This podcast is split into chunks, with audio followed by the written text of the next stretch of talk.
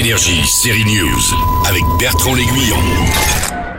L'événement en série, c'est le retour de Kiefer Sutherland dans 24 heures chrono Non. En président américain dans Designated Survivor Non plus. La star est de retour dans une nouvelle série Rabbit Hole. Attention à la prise électrique, Kiefer.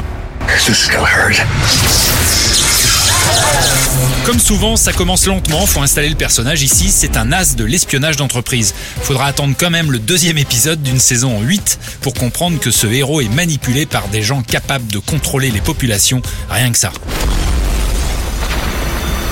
Voilà, ça c'est le bruit de son bureau qui explose. Rabbit Hall se voit en France sur Paramount Plus à partir du 27 mars.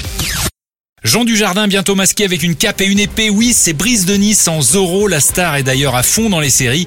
Il vient de terminer le tournage d'Alphonse en 6 épisodes signé Nicolas Bedos. Ce sera disponible en novembre sur Prime Video.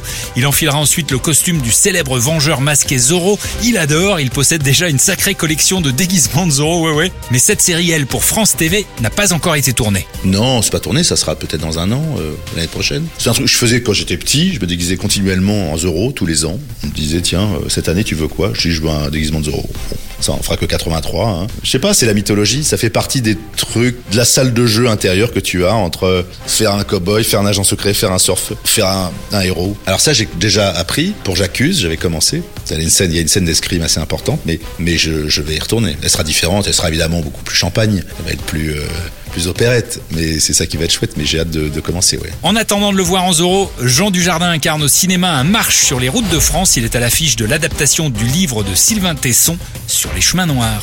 Énergie, série News.